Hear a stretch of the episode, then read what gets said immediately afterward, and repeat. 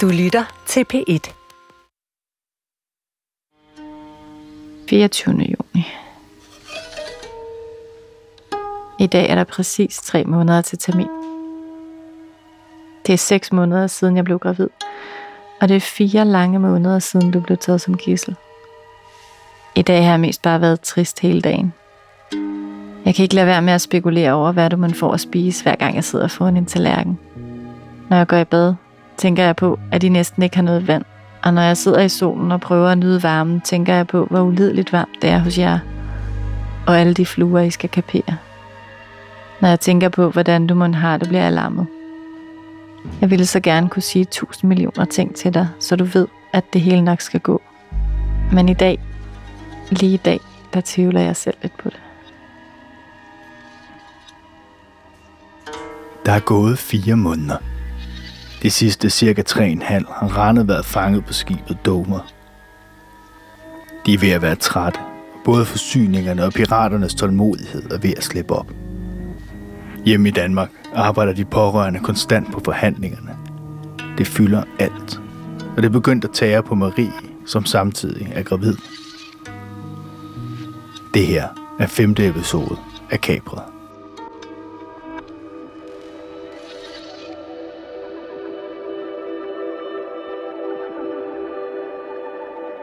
Har jo scanningsbillederne med ind og viser frem til både til rådgiverne og til de andre pårørende. Dels fordi jeg ikke har andre at vise dem til, men også fordi, at jeg har også behov for sådan en øh, ventil. Det vi bruger hinanden til rigtig godt, det er det her med at holde hovedet op på hinanden. Og ringe til hinanden. Snakke med hinanden. Vende forskellige små ting i forhandlingerne, eller, eller hvis jeg for eksempel havde hørt en lydoptagelse med Rane, jeg havde brug for at vende den med nogen, så bliver det jo de andre pårørende, jeg ringer til. Selvfølgelig også mine forældre og Randes forældre, men det er jo den her lille lukkede gruppe af mennesker, som bare er i det her sammen. Når vi bliver udmattet, og det gør vi på skift, så er det meget godt lige at kunne kigge på hinanden og sige, øh, nu er der gået en dag mere, så er vi en dag tættere på.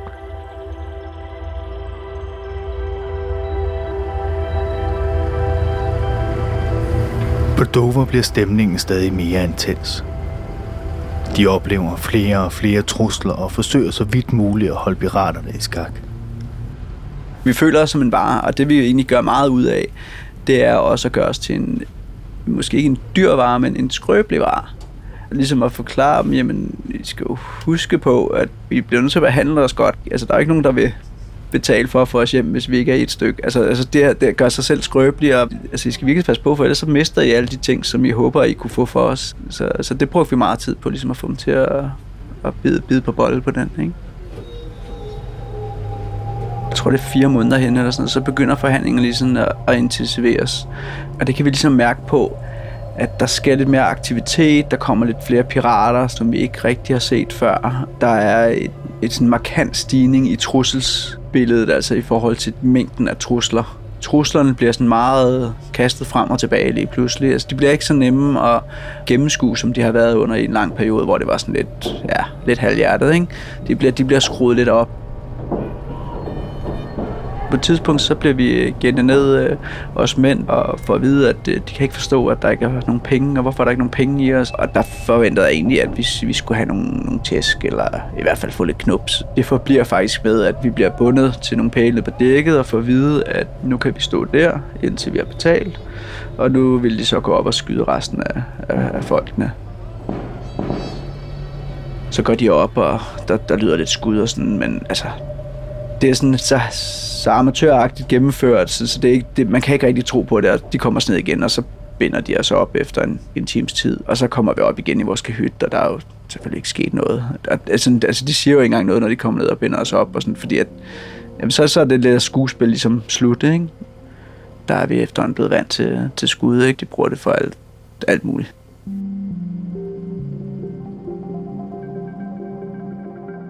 Når man er midt i sådan noget her, som er så alt fortærende, så har du ikke nogen mulighed for, det havde jeg i hvert fald ikke, og altså sådan opretholde noget hver dag.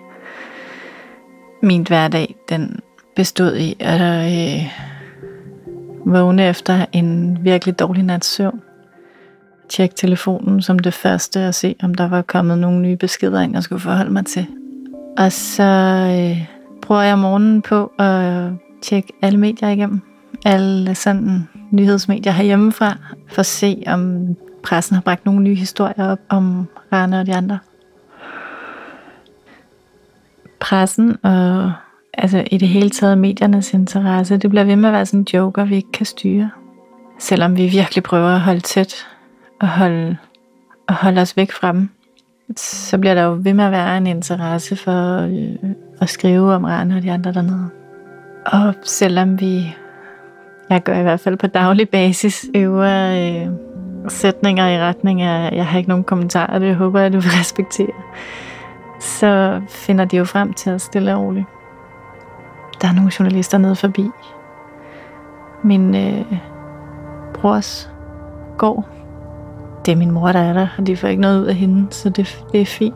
Men der, er sådan, der bliver ved med at være forsøg på at prøve at få os i tale, og det er enormt frustrerende.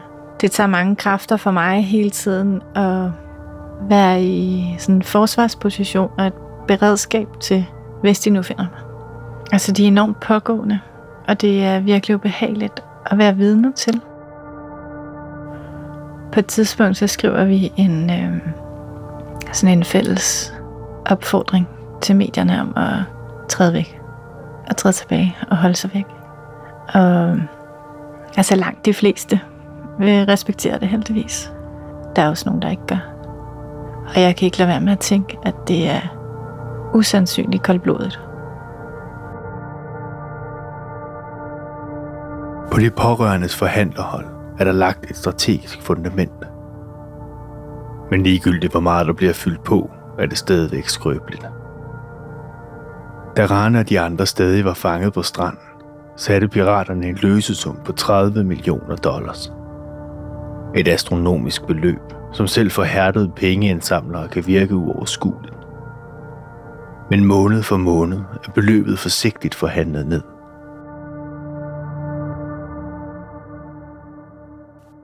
Selvfølgelig var det stadig skængerne sindssygt, men fra sådan et helikopterperspektiv, var der sådan en fælles tilgang til de her forhandlinger af, at ja, det skulle tage noget tid, og, og spillet skulle spilles, men, men vi skulle nok ramme hinanden på et eller andet tidspunkt. Så skiftede de forhandler. Og så startede vi fra scratch igen. Og vi anede ikke, hvad vi havde. Det der kæmpe fundament, der ligesom var blevet lagt af at prøve at forstå altså piraternes forhandler i den anden ende, og hele setup'et, hele gamet. Altså med et så ændrede de reglerne i spillet.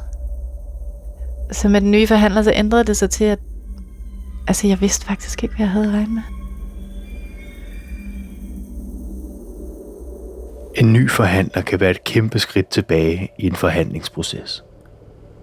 De pårørende har brugt måneder på at opbygge et forhold til den tidligere piratforhandler, og nu risikerer de at skulle starte forfra. Der er også en masse polemik omkring, at, at de også vil være, blive utålmodige. De andre pirater omkring Dover vil de også gerne have afsluttet. Og hvad sker der, hvis de bliver afsluttet før os? Hvordan skal vi så Altså, hvor, hvor skal vores pirater så tage hen med os? Og sådan, der, der er sådan helt sådan spil, som det, det begynder at køre mere og mere op, og de får skiftet forhandler til ham her, øh, øh Yankee, som de kalder ham, øh, som, som der så kommer til at overtage vores forhandlinger. Det er nærmest med pistolen for panden, at, øh, at vi bliver, kan man sige, overtaget af ham. Vores daværende forhandler er inde i, i land og er ikke til stede, og han kommer så ind på Dover her, og han er helt, helt ristet oven i hovedet. Han er fuld halvdelen af tiden, og den anden halvdelen af tiden er han nok på kat eller andre stoffer ved at få våge på at stå.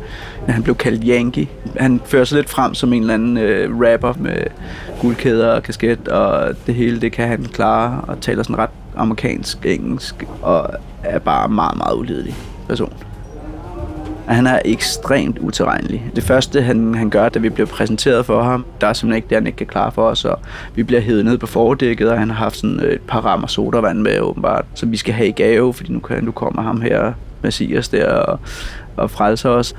Han kommer faktisk og siger, at jamen, vi skal lige have ordnet det her, og det er lige, vi skal lige have de sidste ting på plads, og så bliver vi, øh, bliver vi sendt hjem med de andre danskere, der også bliver holdt som gisler. De andre danskere, vi snakker om. Og det viser sig åbenbart jo, at der er de her Søren og Eddie, som der så sidder i land, som han så kender til. Dem kendte vi overhovedet ikke til. Det kommer jo aldrig til at ske, fordi det er to forskellige piratklaner. Det her det har jo ingen gang på jorden, det han siger. Vel? Det hele det kører bare i sådan en show. Det kan umuligt være rigtigt. Altså, der er ikke noget af det her, som der giver mening overhovedet.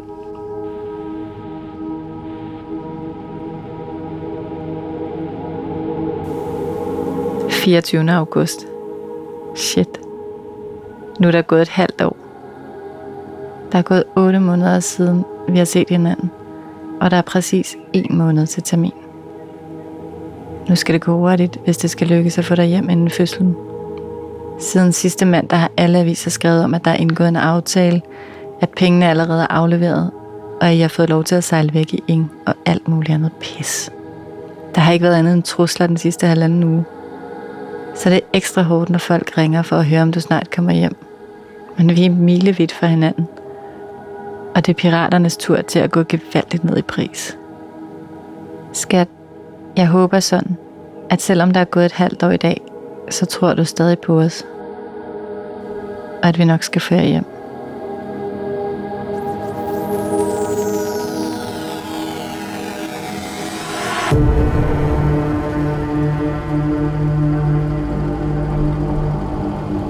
Det bliver så slemt på et tidspunkt, sådan så at der faktisk sker det, så vi frygter, og det er, at de prøver at splitte os op. Der er nogen, der kommer i land, hvor der er nogle andre af os, der bliver øh, på båden. Og hvor der faktisk går i hvert fald døgns tid, hvor vi ikke rigtig ved, hvad der sker med hinanden. Det er en hård trussel, fordi det var sådan set også det, vi havde frygtet allermest. Det var, at, øh, at de kunne splitte os op, så vi ikke, øh, kan man sige, var, var, havde det sammenhold, som vi har og har haft hele tiden.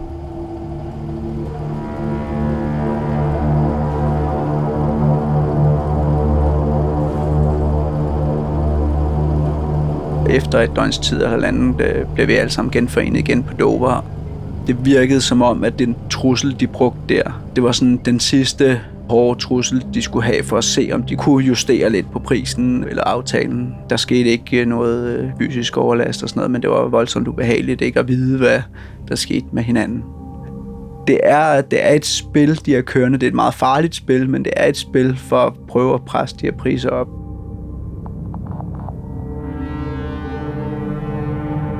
Der kan gå rigtig meget galt. Vi var inde i en fase, hvor der i hvert fald var grund til forsigtig optimisme. Men det var også hele tiden med sådan en daglig rutsjebanetur af, at øh, så gik det godt, og så gik det skidt. Det er jo med en vis form for skepsis, at jeg prøver at tro på det i hvert fald. På det tidspunkt, så har vi i et halvt år været i fremgang og tilbagegang hele tiden. Piraterne har skiftet forhandler. Vi har haft rigtig mange sammenstød vi har også haft fremgang, selvfølgelig. Vi er nærmet os hinanden stille og roligt på beløbets størrelse.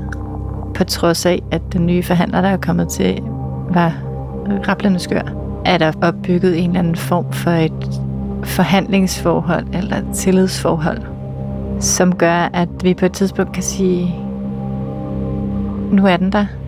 Nu sætter vi ind, og så krydser vi fingrene. Efter at have været lidt frem og tilbage, så øger vi beløbet, og vi sætter en ret kort tidsfrist. Og så byder de på. Og så har vi en aftale.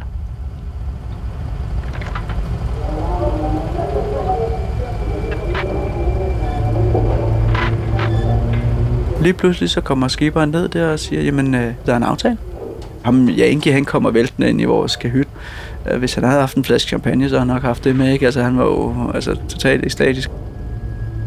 Vi er fuld af glæde. Vi, vi er stadig lidt mistroiske, fordi vi har hørt mange ting i hele den her periode om det ene og det andet. Og grunden til, at vi tør tro på det her, det er, at vi både har hørt vores danske forhandler sige det direkte, at ja, der er en aftale. Vi har hørt piraterne sige det direkte, der er en aftale. Og vi har ligesom fået indikationer fra de sådan menige pirater, altså dem, som der er lavest i fødekæden, de ændrede ligesom karakter, at, altså, at gav thumbs op, fordi de kunne jo også se, at hvis der var en aftale, så fik de jo nogle penge, og de kunne tage hjem til deres familie, eller kabre nyt skib, eller hvad de nu skulle. Der var en god indikation om, at det var rigtigt nok. Hvordan den så lige skulle udføres, den aftale, det var så et større problem.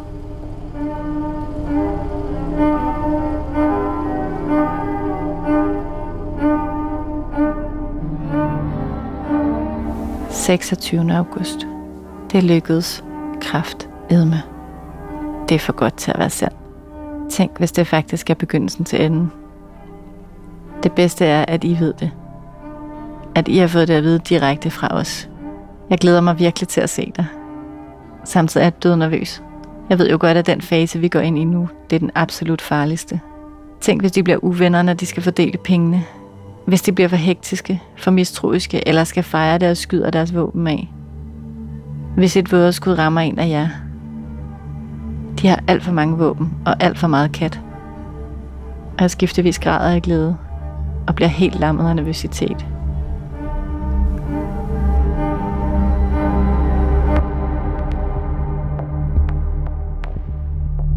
Beløbet er sat, og gisseldramaets sidste fase er begyndt. Marie og de andre pårørende derhjemme kan ikke gøre mere. Og i Somalia kan Rane og resten af besætningen kun vente. Nu er det rådgiverne, der med deres erfaring har kontakten med piraterne. Og allerede i løbet af et par dage bliver overdragelsen af løsesummen koordineret og selve frigivelsen planlagt ned til mindste detalje. Imens gør Rane klar til at skulle hjem. Vi kommer her om morgenen, og vi er jo, altså, på det tidspunkt, der tror jeg ikke, jeg har sovet i døgn eller to, fordi vi skal hjem, og det, det skal bare gå godt, og vi har jo pakket, vi har pakket alle vores tasker, og, altså jeg har taget sko på for første gang. Jeg har ikke haft sko på i, tror jeg, syv måneder eller sådan noget. Det var voldsomt mærkeligt at få et kondisko på igen. Det var lige før, vi havde vandkæmmet hår, ikke? Altså,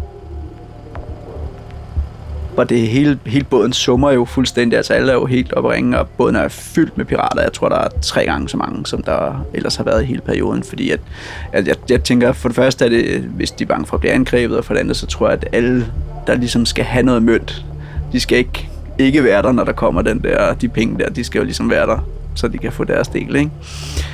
Men så kommer vi så ud øh, og stiller os op på siden der, og piraterne, de står sådan... Øh, ret glade og flasher våben, og nogle maskerer sig lidt, hvilket så er lidt mærkeligt, fordi det har det ikke gjort alle de andre gange, hvor der har været overflyvning og sådan noget. Men så kommer den der lidt gamle flyver der flyvende forbi der, og og vi, vi vinker til den der, og man kan se, at der sidder en derinde med et kamera. De flyver sådan rimelig tæt forbi, og det er jo bare, altså, der, der er flere, hvor altså, tårne får, får lidt frit løb.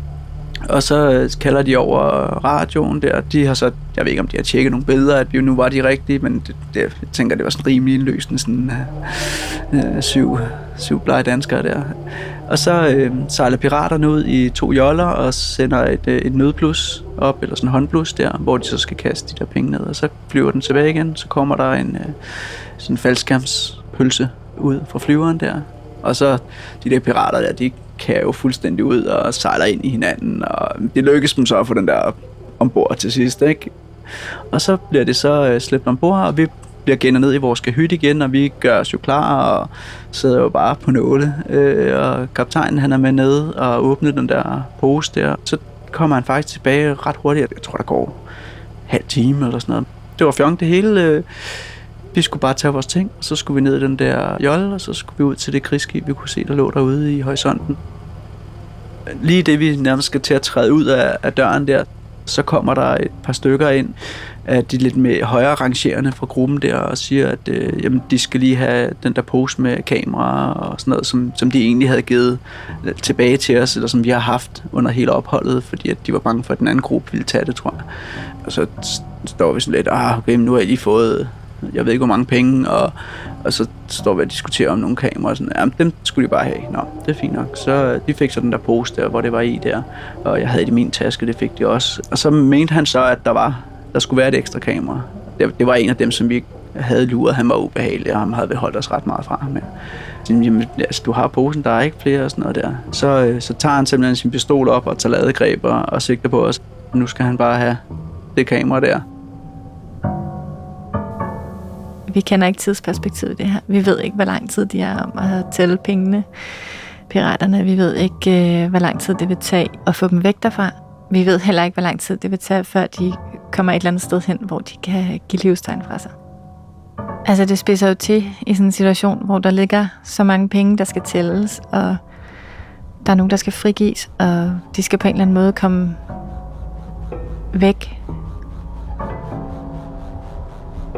Altså, jeg tænker lidt det samme, som der sker, da vi bliver kapret der første gang. Der. Jeg tænker bare, det sker bare ikke der. For helvede, altså prøv at forklare ham, men du har lige fået, jeg ved ikke hvor mange penge, og så står du og diskuterer om et eller andet digitalt kamera til 1000 kroner. Og, og jeg prøver at forklare mig, prøv at alt det hele er i posen, at altså, du har fået alle dem, der er.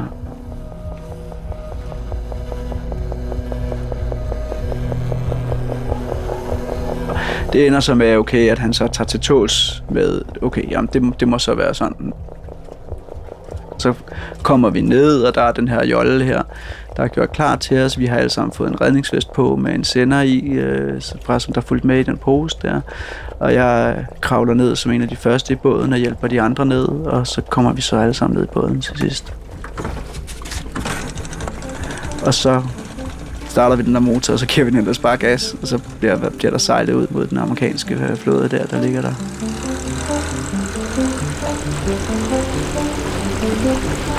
Da vi er sådan 100 meter væk fra Dover, altså der, så, så kan det ikke gå galt. Vi kan se, at, øh, at de ligger derude, og de ligger med helikopteren. Der kan det, ikke, det kan ikke gå galt øh, nu. Altså nu, nu skal vi bare hjem. Der kommer en helikopter hen over os, og vi bliver boret af de her to gummibåde der. Og øh, altså, så er vi jo bare i sikkerhed.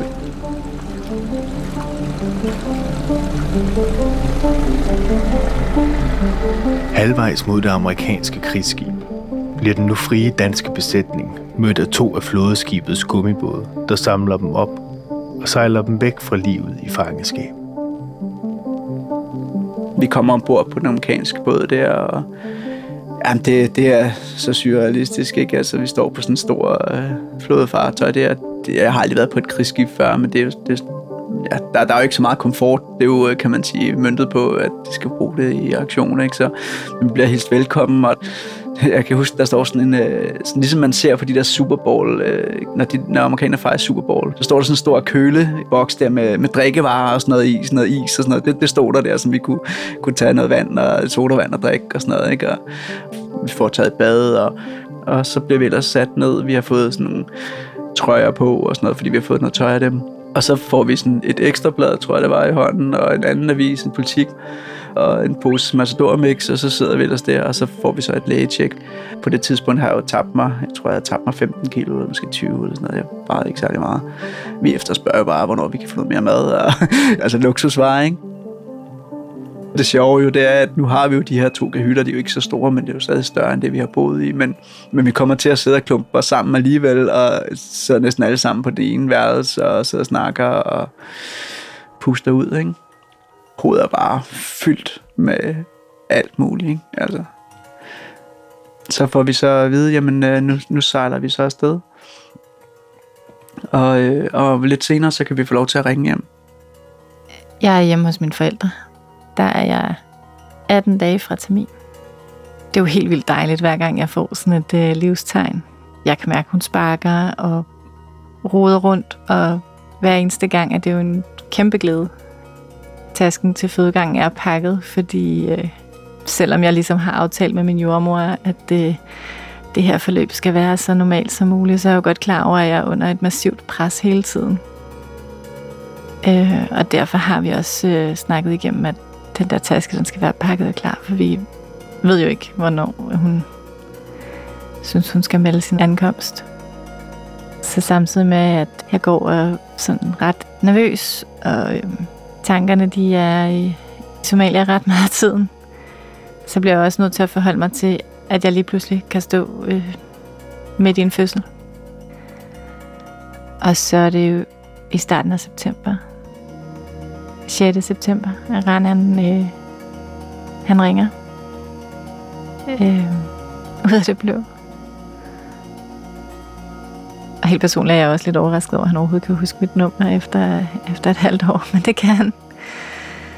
Øhm, og han ringer og siger, at, at han er ombord på det her amerikanske flådefartøj, og de er der alle sammen, og de har det godt.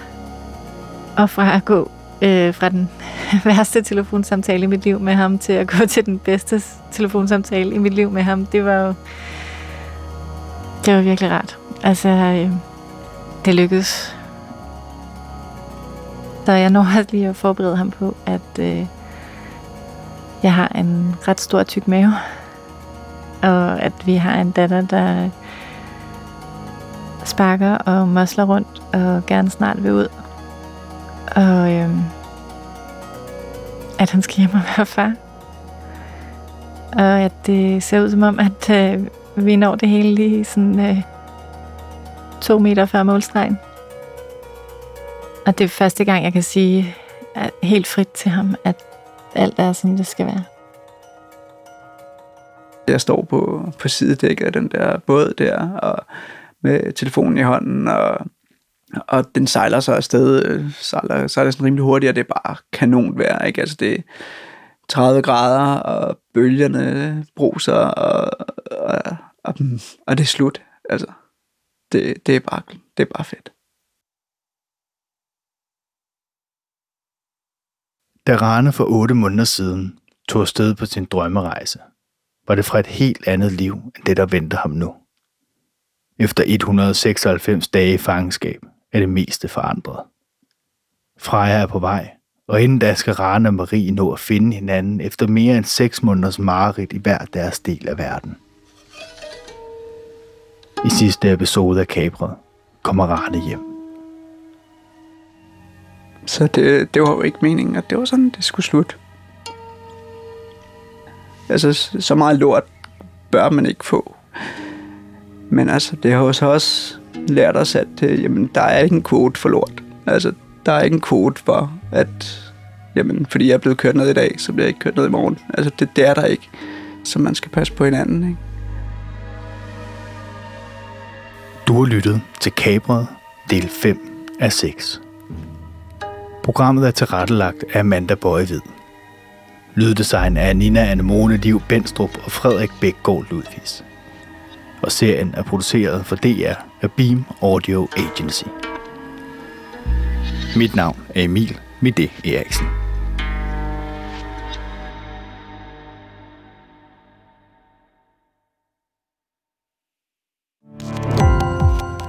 Gå på opdagelse i alle DR's podcast og radioprogrammer. I appen DR Lyd.